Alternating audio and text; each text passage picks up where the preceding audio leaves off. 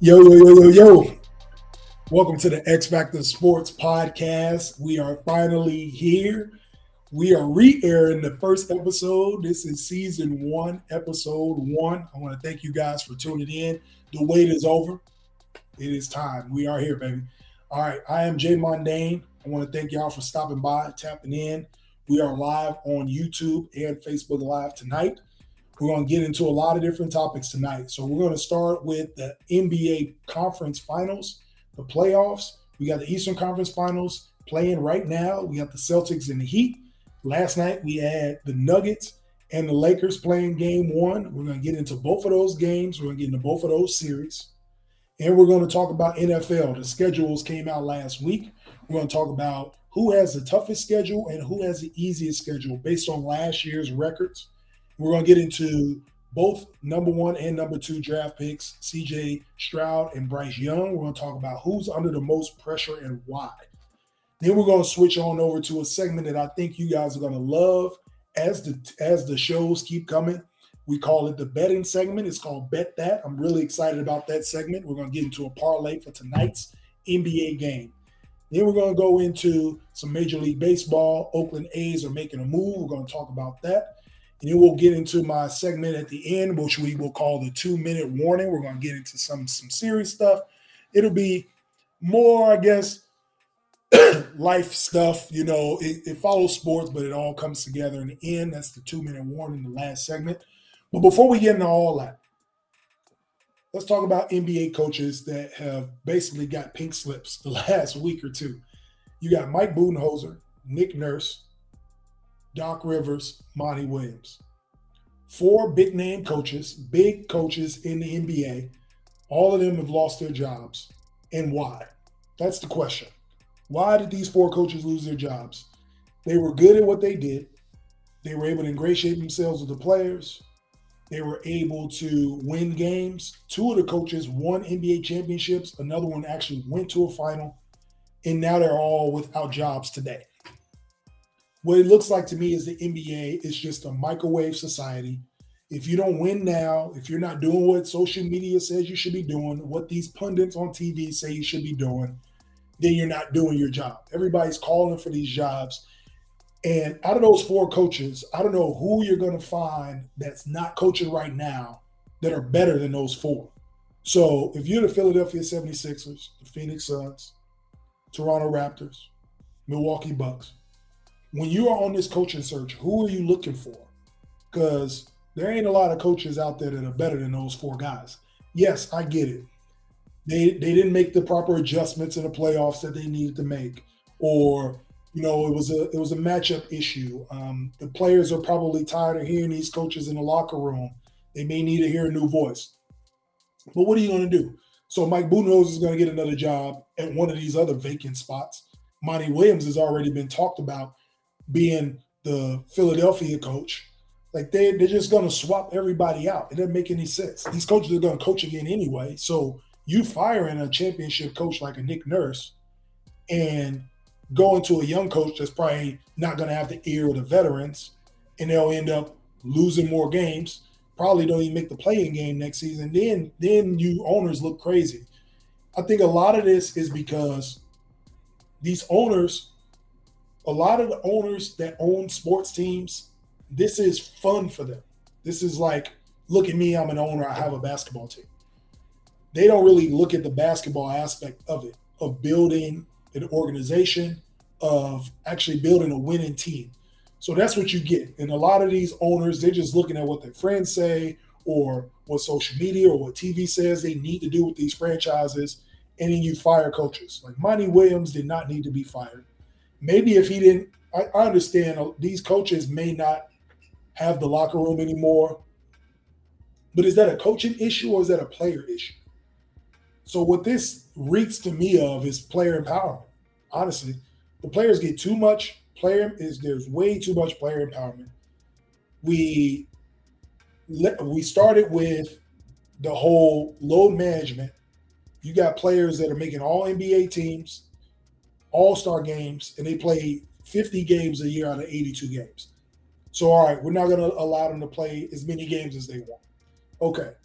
Then we're going to let them sit and just get ready for the playoffs. Okay. We're still going to pay them all their guaranteed money.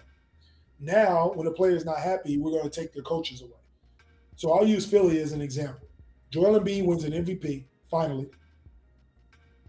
They are a top three seed in the in the Eastern Conference year after year after year. They had, I think, arguably the best record in the NBA after January. Yes, they lose in the seventh game to a defending Eastern Conference championship team. It ain't like they lost to Jimmy Butler and the Heatles. Like they lost to a good, formidable team that's actually favored to win the championship. The, the Celtics were the two seed. Y'all understand that, right? It ain't like Philly lost to the Bulls. Like they lost to the team that was supposed to beat them in seven games. And Embiid missed the game. And they still fired Doc Rivers. So when you look at TV today, everybody's talking about, yeah, he don't make the adjustments. The players don't listen to him, this and that. But they they did exactly what they were supposed to do.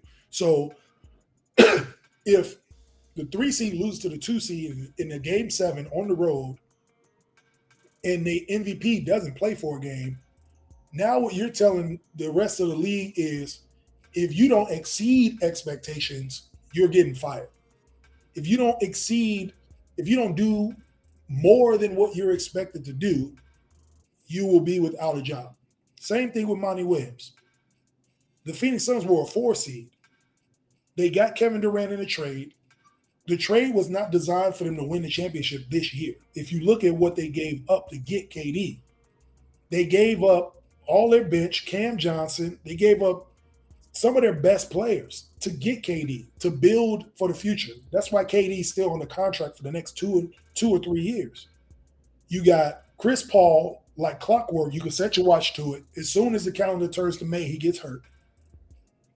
DeAndre Ayton disappeared again, but Monty Williams has to fall on the sword because the players aren't playing up to par.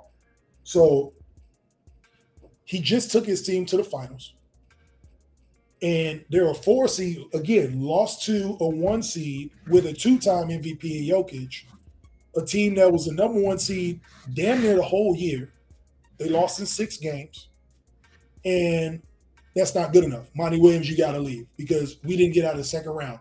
There's there needs to be context when these coaches are getting fired and when these coaches are getting asked for doing their job.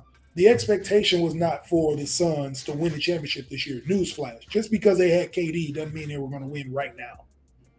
They have to build a team around him and Devin Booker first. That bench did nothing. The bench averaged 15 points a game, the whole bench in the playoffs against a number one seed, the highly highest rated offensive team in basketball with a two-time MVP. They weren't supposed to win that series. So you're expecting these coaches to go above and beyond, do the miraculous just to keep their jobs on these good teams. And it's ridiculous because the players are not held up to the same standard as the coaches are. The players have to go out and win and exceed expectation the coaches get none of the credit when they win championships. They get all the blame when they lose, though. So the double standard is crazy. So now you got four good coaches that are out, and sure enough, they'll get jobs, but they'll be at another place and just be recycled.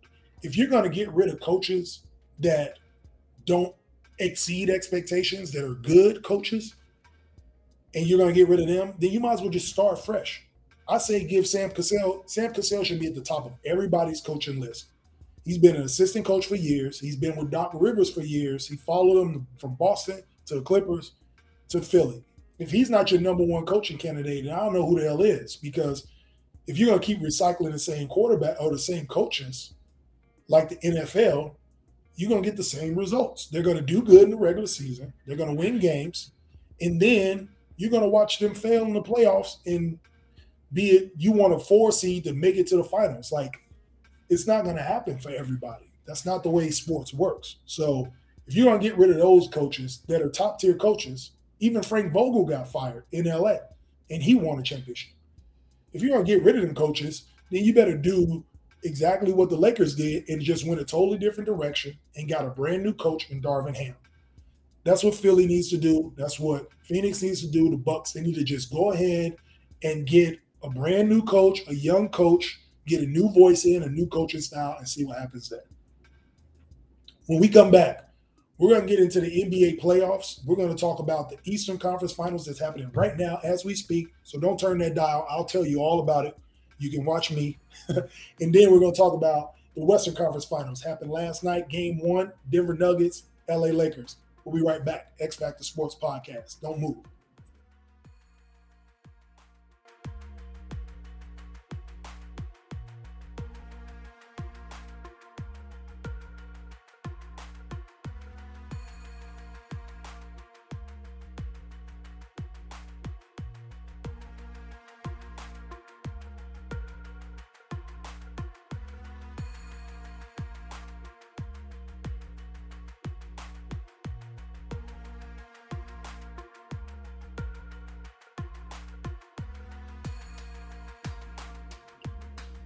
Yo, welcome back. X Factor Sports Podcast, baby. Told you we right back in. We are talking about the conference finals in the NBA, Western Conference Finals and the Eastern Conference Finals. I'm going to start with last night's game. We watched the Nuggets and the Lakers game one in in Denver, and it was a great game, great matchup. The Nuggets took that game. I, I believe it was 132 to 126. Lakers actually cut it to a one possession game with a minute or so left. LeBron came down with a pull up, I believe, an ill advised three, especially when you had a little guy on you. I mean, you gotta you gotta put some pressure on Jamal Murray, make him foul you, get to the rim, whatever it is. But I think he kind of bailed him out with that shot. We'll get into that. Let's talk about the player of the game, Nikola Jokic. 34 points, 21 rebounds, 14 assists with a cherry on top 21 rebounds, 12 rebounds in 11 minutes in the first quarter, six offensive rebounds in the first quarter, same amount of rebounds in the first quarter offensively that the Lakers had. Jokic was a man possessed last night.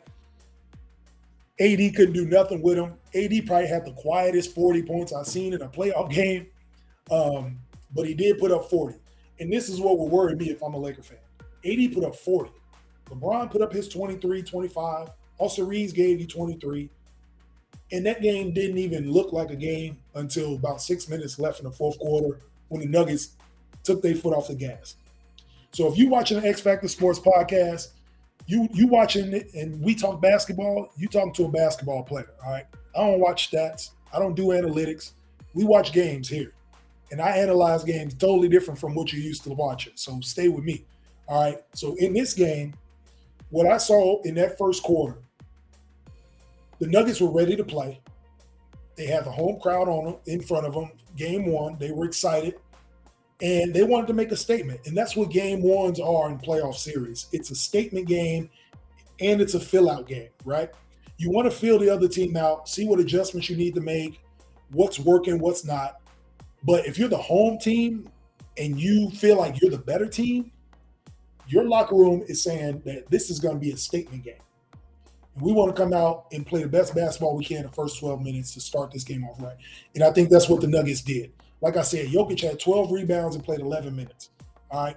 Eight points, 12 rebounds. I think he had like five or four or five assists in the first quarter. He almost had a triple double in 11 minutes. They, they did not come out to play no games with the Lakers and then just extended the lead in the second in the second quarter. But it was a big game for the Nuggets. The reason why I say that is because the pressure is not on the Lakers necessarily to win the first game because LeBron James is known for filling out game ones. He wants to see kind of tendencies. Like he's a savant. All right. If you know anything about basketball or LeBron, his career, he's probably one of the smartest players to ever touch a basketball. So he's filling the game out. He's lost game ones in one series. That doesn't matter. All right. They lost by 30 in the last series to Golden State and still won in, in six games. So it's not that big of a deal. However, the way that you got to pay attention to what the Nuggets were doing. Jamal Murray and Jokic. That that two man game is unstoppable. The Lakers need to figure out how they're going to stop this two man game. You can't have Anthony Davis on Jokic for 48 minutes. He's too big. He's too strong. He puts too much pressure on AD, and you need AD to go down the other end and give you 30. It's going to wear him down, especially in that altitude. So I do like what the Lakers did in the fourth quarter. They might have figured something out, but we'll see. In game two, will tell us.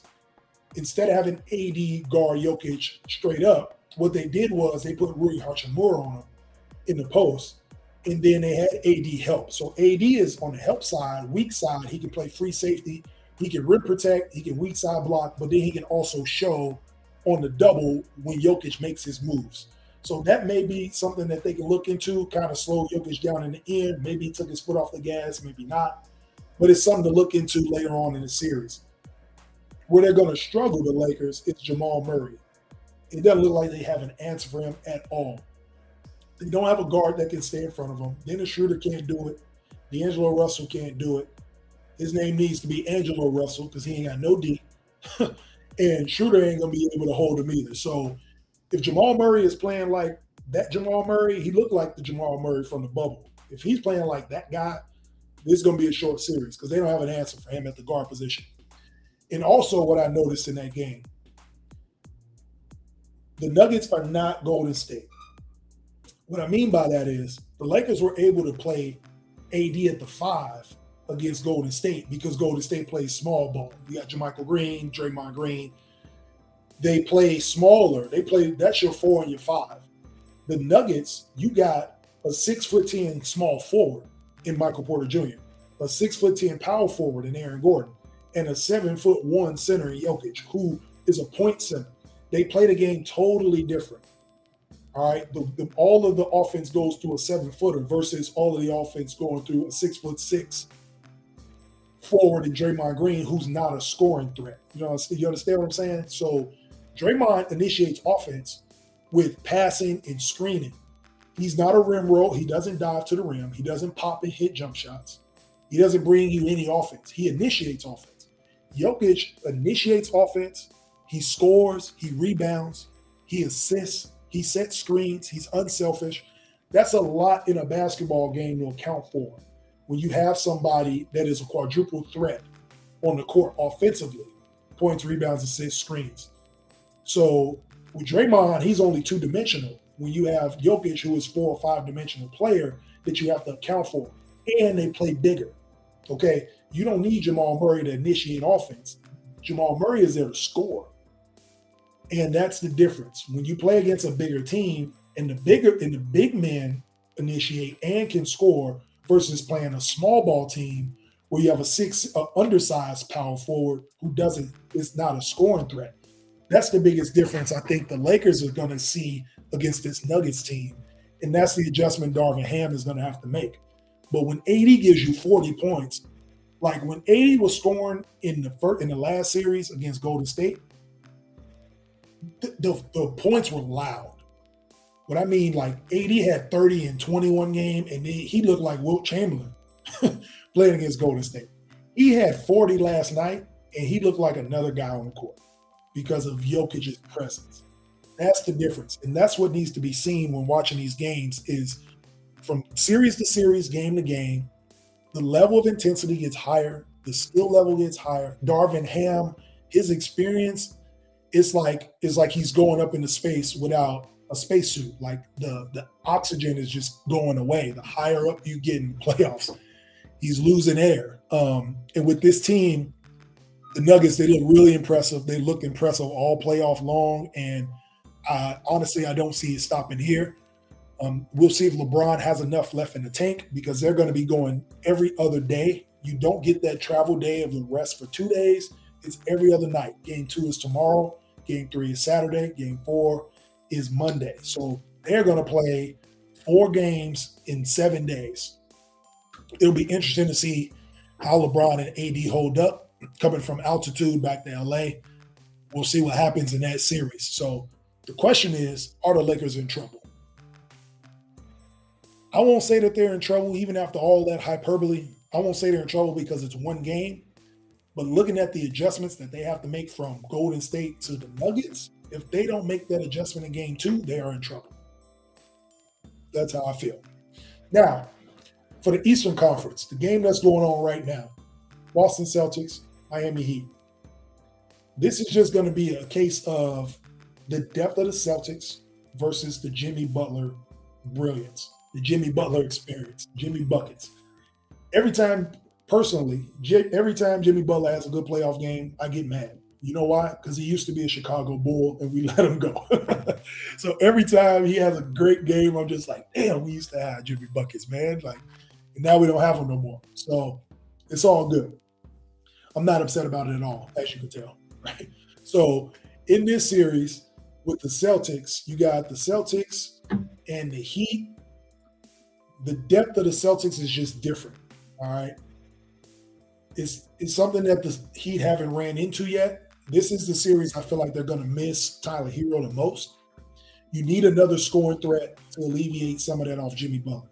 Jimmy's gonna be he's gonna have to sustain an amount of energy I don't know another human being to have in this playoffs. He's got to turn into D Wade in 2006 if he wants to win this series because the Celtics are just going to come at you with waves and waves of defenders. Marcus Smart, Malcolm Brogdon, Grant Williams, Jayson Tatum, and Jaylen Brown, who will probably get the assignment to guard him most of the series. Like just waves and then when he gets, if he's able to get past them, you got rim protectors and Al Horford and Robert Williams just waiting for him.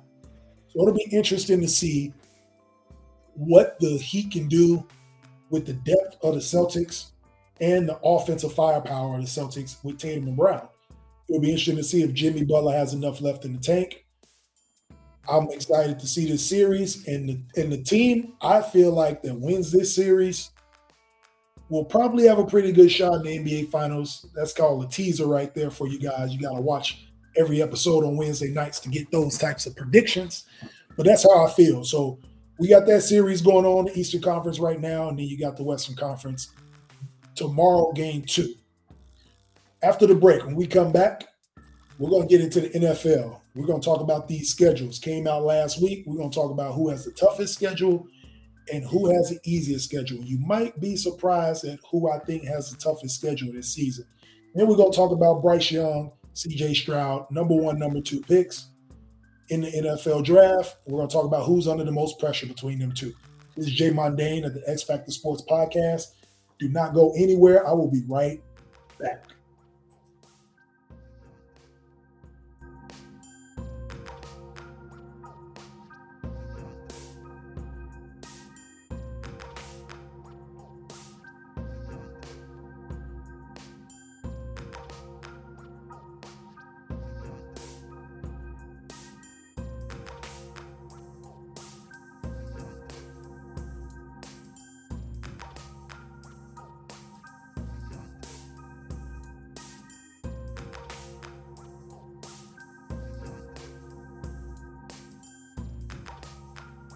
Yo, yo, welcome back to the X Factor Sports Podcast. I want to thank everybody for tuning in. We are re airing episode one, the series premiere. We're going to get into the NFL right now. We're going to talk about schedules. So the schedules came out last week, and I got to tell you, I'm ain't nobody more excited than me to know that the Bears are not going to be going to Germany. I can watch them right here in KC beat up on the Chiefs in week three. Can't wait to see that game. But we're going to talk about the schedules right now. We're going to talk about who's got the toughest schedule and who has the easiest one. And you might be surprised. The Chiefs and the Eagles both went to the Super Bowl. So you would assume that they would probably have the toughest schedule, but actually they don't. The New England Patriots. Yeah, believe it or not, the New England Patriots actually do have the toughest schedule this year. I'll tell you why. So they play in the AFC East, which we already know you got the Dolphins, the Jets, and the Bills in that division. The new look Jets, I should say. The the rebuilt, the revamped, uninjured Dolphins, and then you got Buffalo, who won the division the last two years. All three of those teams will be good, much improved. And the Patriots will probably be last place in that division. Belichick's to have to eat, eat some more L's this year. So they got to play those teams twice. So that's six games right there. And then outside of their division, they got to go against arguably two of the best divisions in football. And they have the two teams that went to the Super Bowl in them. They got to play the AFC West this year and NFC East. So that's why I think they have the toughest schedule based on last year's records. You got to run into the Chiefs.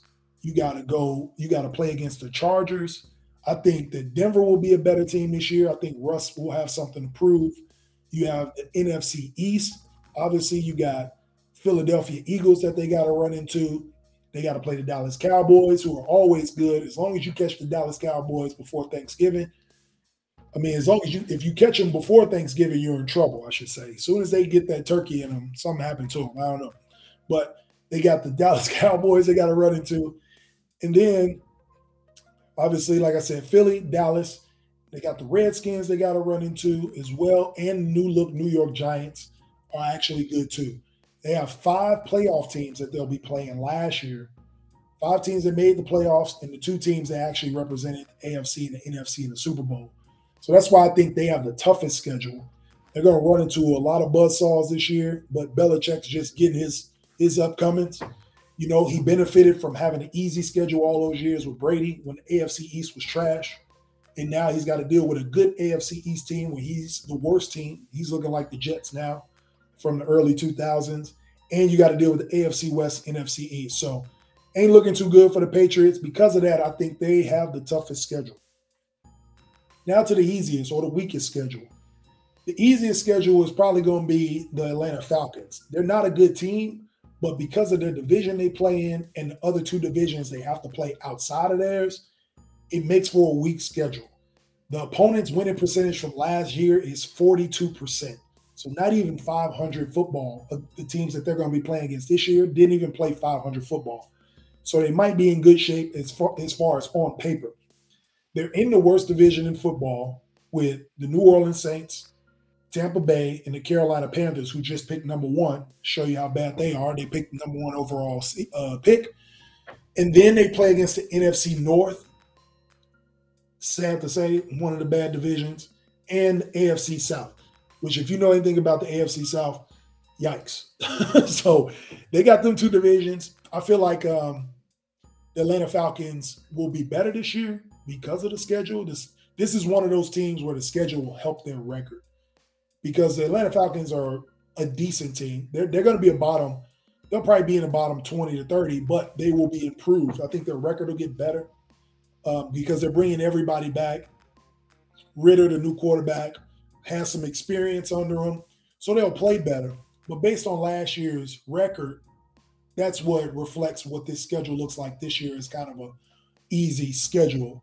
All the teams they play will be much improved, but based on like I said last year, that's what we got. So let's talk about it. You got the toughest schedule will be the Patriots, and Atlanta Falcons have the easiest schedule. If you think about it, it's kind of crazy.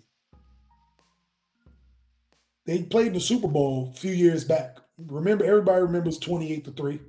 You see it everywhere. Every time you see 28 to 3, you kind of chuckle a little bit, even if you're not a fan of the teams. yes, that's because it was the Atlanta Falcons and the Patriots. And now you fast forward, and they're both bottom feeder teams, basically. The Atlanta Falcons are one of the worst teams in football in the worst division. And then the Patriots is one of the worst teams in their division. And Belichick, they got Belichick uh, getting questioned like, is he really one of the greatest coaches ever? I mean, no Tom Brady. Brady already proved what he is outside of Belichick in one in this first year. And now we got Belichick scratching and clawing to get nine wins. So it's just funny how how time works, how the karma of sports works you know, it ain't enough. There ain't enough deflate gating in the world that can save them this year. So we'll see what happens to the Patriots. All right. So let's go ahead and get into who's under the most pressure, though, when it comes to these quarterbacks. The number one pick, Bryce Young, and the number two pick, CJ Stroud. All right. So CJ Stroud, let's talk about him coming out of Ohio State. There is not a very rich history of recency when it comes to the number one picks from Ohio State quarterbacks. You had Troy Smith, who was a Heisman Trophy winner. You had JT Barrett. And now we got Justin Fields over in Chicago as the quarterbacks from the most recent past from Ohio State. I believe CJ Stroud will actually be better. He's a bigger, more prototypical quarterback, more of a Cam Newton size athletic body. but he can throw. He has a he's an in the pocket quarterback. He's a pocket passer. Even though Houston has a defensive coach in Nolan Ryans or Miko Ryan, sorry, I think they wanted this quarterback because they're going to be a defensive minded team, but they want a dynamic quarterback that can run the ball and throw. And I think CJ Stroud is the perfect pick for them. So I'm glad they got that quarterback. As far as being under pressure, though, you are the number two overall pick, which means you're in a situation where this team wants you to win right away. They want you to have success right away. You got to fill the shoes that Deshaun Watson left and ironically, CJ Stroud has the same agent as Deshaun Watson. So he'll probably get a little tutelage on how to handle the city. Just keep him away from the massage parlors and it should be straight. But he'll still be under the most, he'll still be under a lot of pressure though. Just not the pressure, you know, that type of pressure. It'll be more on the football field. Now, if we talk about Bryce Young, I think the boy Bryce Young, number one overall pick, comes with a lot of pressure anyway, right? The Carolina Panthers moved up, got rid of their number one receiver in DJ Moore, got him to the Chicago Bears to get that number one overall pick. So that right there already set the table for how much pressure that Bryce Young is going to be under anyway. So not only is he the number one pick, he was a Heisman Trophy winner. He's quote unquote undersized at 5'11. Came from Alabama, prestigious football powerhouse. And he, he goes to a team that needs to win now. Let's not ignore that the last time the Carolina Panthers picked the number one Heisman Trophy winning quarterback out of the SEC, it was Cam Newton. He won an MVP. He went to a Super Bowl. he was a great quarterback in that window of time. It wasn't that long ago that Cam Newton had all these kids doing this in the end zone celebrating. It wasn't that long ago. So you got Bryce Young who has to come into that under pressure, and he's already got his owner talking about Super Bowls, plural, Super Bowls. So immense amount of pressure. It's obvious Bryce Young is under the most amount of pressure. They're both under some pressure, but I think that Bryce Young has to handle it the most. He's in a win now situation. He is playing with some veterans. They've been in a quarterback carousel for I don't know how long since they once when Matt Rhule was the coach there. Baker Mayfield dipped his toe in the water in Carolina. Sam, uh, Sam Darnold was there. And they've gone through a lot of high draft picking quarterbacks, like top one and two quarterbacks over the last few years. So that will put a lot of pressure on Bryce Young to get the job done. When we come back, we are going to get into a segment I think y'all going to love every week. You're going to look forward to every week. It's called Bet That. This is where we talk about parlays. We're going to talk about this segment on who you should pick, what picks you should make to win that bread. So when we come back, we will get into the segment called Bet That. This is the X Factor Sports Podcast, re airing the premiere. Don't go nowhere. We'll be right back.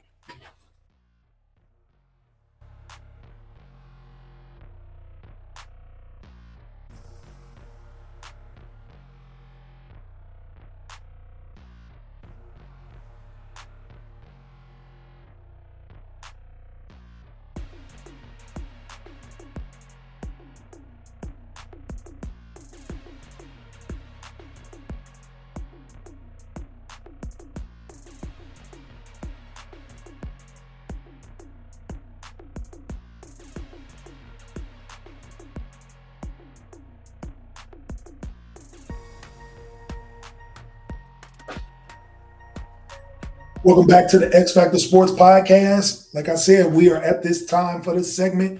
We call it Bet That. This is where we are going to talk about sports betting. We're going to talk about parlays. We're going to talk about making picks. And in the fall, when we get to fantasy football and fantasy sports, I'm going to talk about fantasy sports as well, how to make picks. I'm also doing um, all different types of sports when it comes to betting. And now we're going to talk about this one game parlay for tonight's game, the Boston Celtics against the Miami Heat, game one of the Eastern Conference Finals. For those of you who aren't familiar with betting, a parlay is basically when you place a bet, you can put multiple things to happen in a game or multiple games. All those things need to happen exactly how you pick them in order to win the full bet. So this particular parlay is going to be a five leg parlay on one game. The legs are basically the, the picks that I make. So we got five legs, three from three short of a spot, right? So the first leg of the parlay is the money line. The money line is when you are picking a team to just win the game. All right. You're not worried about overs and unders. You're not worried about spreads. It's just money line. So tonight we're going to go with the Boston Celtics straight up on the money line. The reason why we're going straight up is because the spread was eight points. And this is going to be a defensive game, a defensive series. I don't know if the Celtics are going to cover an eight point spread in game one against a tough Miami Heat team, but I do think they will win game one. They are 74 and 22 all time in game ones in their history. And I think that they will come through and win this game at home. Might be a close one, though. That's why we're taking the under in the second leg. The under is at 210 and a half, or the, the game total is 210 and a half. I'm going to take the under. I think the score of this game is going to be somewhere around 104 to 101.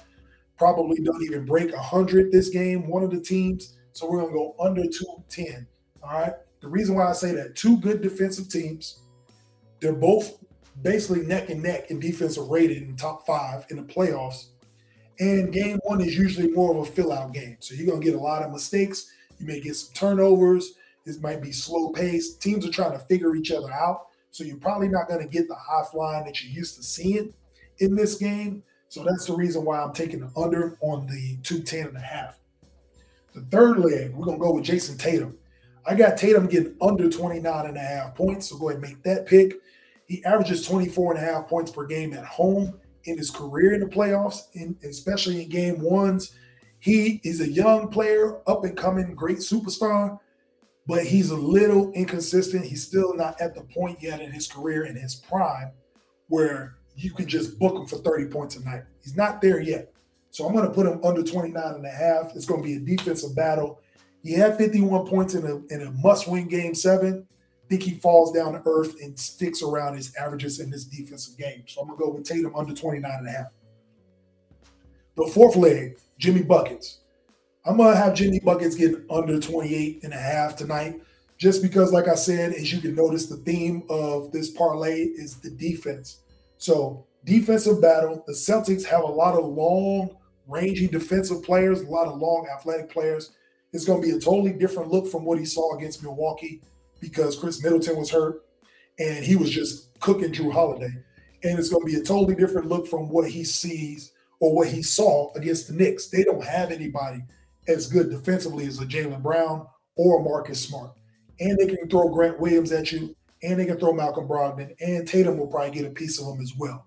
Because of all those different looks in this first game, this fill out game where the adjustments will be made, I think Jimmy will be under 28 points tonight.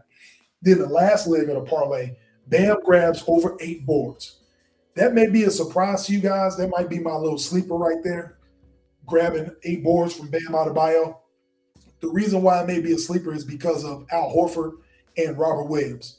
Two bigs, obviously known to play hard, rebound, but I feel like Bam Adebayo can match the intensity of a Robert Williams and an Al Horford in this game. He's going to probably catch him by surprise. I think a lot of second chance points will come off a lot of missed shots just because of everybody trying to fill the game out. And I think he'll be the beneficiary of a lot of rebounds because of that. He's a lot more athletic and a lot more intense than Joel Embiid was in the last series, who the Celtics played against, because Joel Embiid was hurt. So he really couldn't move around as much with that bad knee. So I think they, they're going to see a healthy and energized Bam Adebayo, and I see him grabbing over eight boards. So that's my parlay. This segment of Bet That the five legger, we got the money line, go with the Celtics, go under 210 and a half for the total points. Tatum will get under 29 and a half. Jimmy Buckets will get under 28 and a half. And then Bam is grabbing over eight boards. So go ahead and plug that in. If you haven't, you can still do live bets. And by the way, this is a disclaimer. I'm not a bookie. This ain't Vegas. This ain't none of that. I'm just a guy that likes to talk about sports betting. And I do all right when I do place bets. So you can take that advice if you want to, but we're gonna be here every week talking bets, talking getting that bread. All right. When we come back, we will switch into Major League Baseball. The Oakland A's are doing something a little different, doing something that other teams have been doing from that part of the country. When we come back to the X Factor Sports Podcast. Yeah.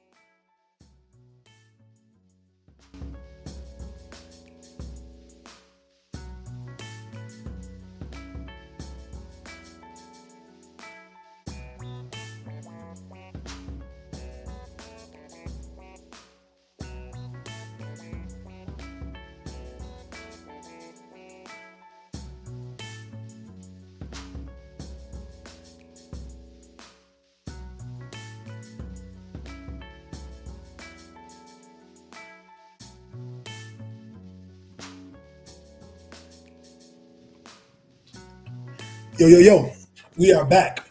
Thank you guys again for tuning in. I appreciate it. Uh, we are on YouTube Live and we are on Facebook Live, and we will be on TikTok Live every Wednesday night at 7 p.m. This is the re air of the series premiere. I wanted to give y'all a double dip because we're excited about getting this content out to you. So now we're going to get into Major League Baseball. The Oakland A's, they are following suit like you would imagine. Every other Oakland team looks to the east and say, "Oh, damn, there goes some uh, what's that? That's uh, that's some desert over there.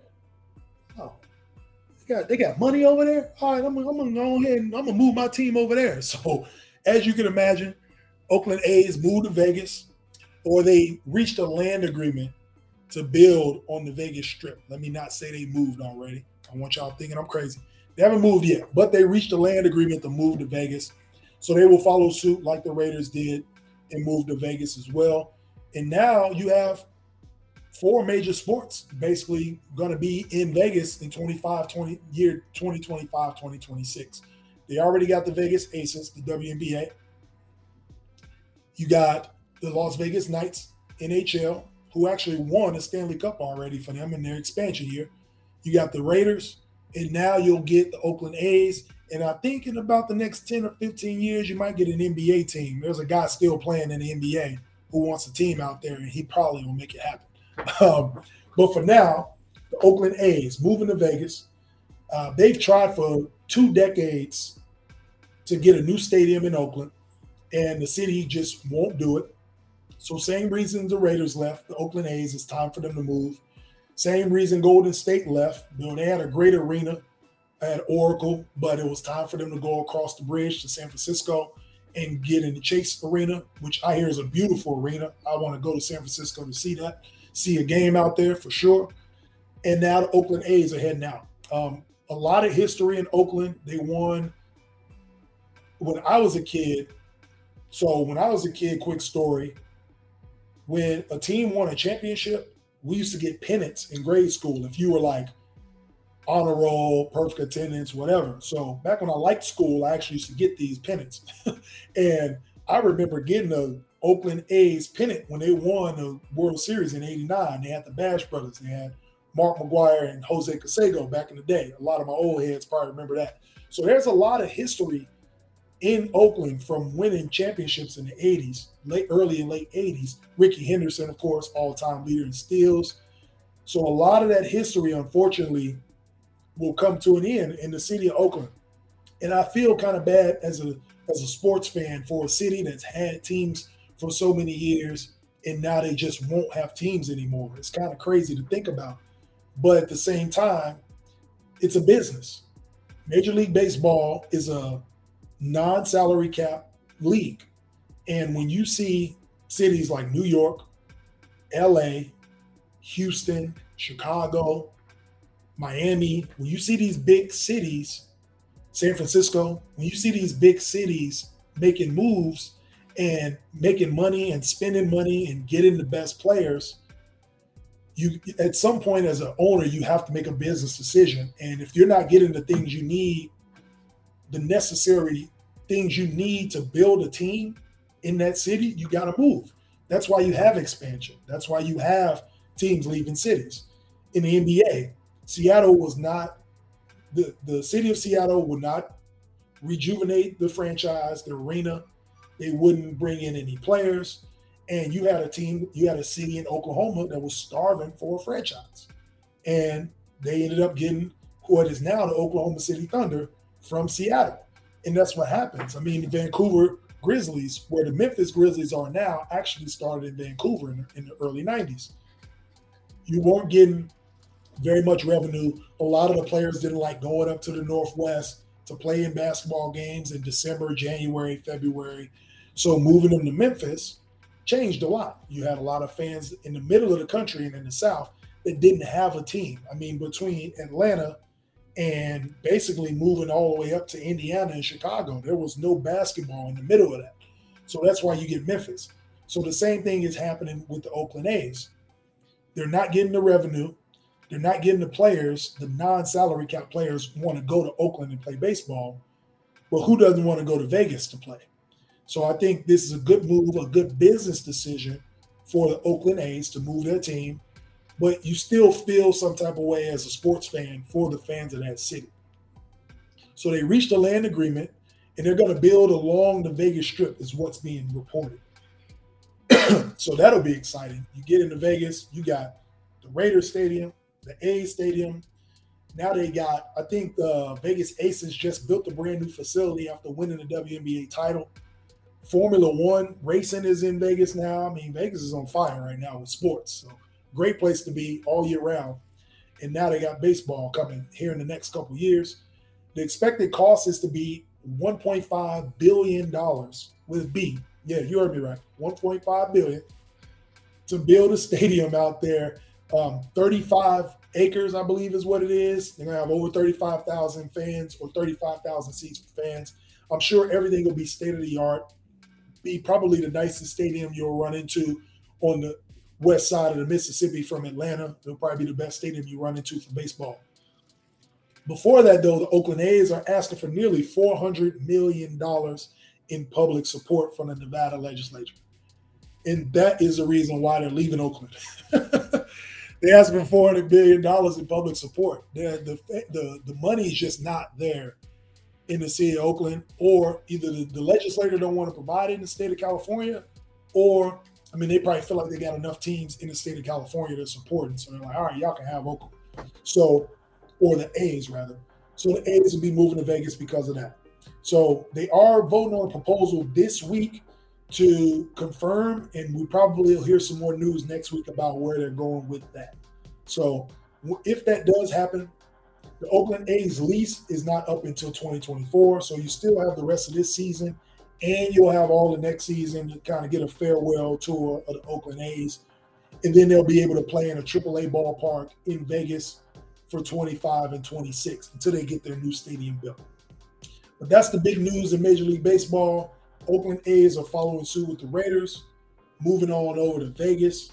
I guess it gives those Californians a better excuse to go ahead and go to Nevada, play some bets, hang out at Circa Hotel, watch the bet that segment, get some get some tips, and enjoy their team out there in the next few years. When we come back, we're going to end the show with the two minute warning. We're going to get into Ja Morant, how I feel about the situation, where he is now, where he needs to go moving forward. This is the X Factor Sports Podcast. Come right back.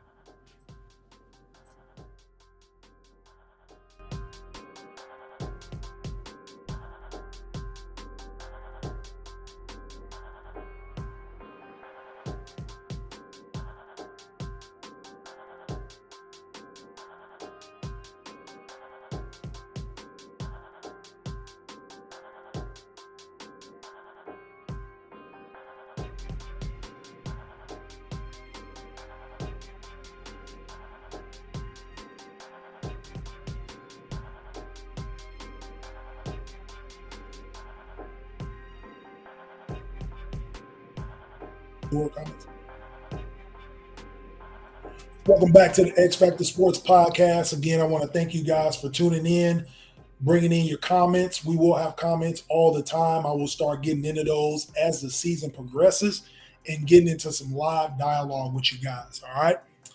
For the two minutes, two minute warning, let's talk real quick about Ja Morant. If you've been watching the news or social media, you've seen him in multiple pictures, photos, videos, waving guns around.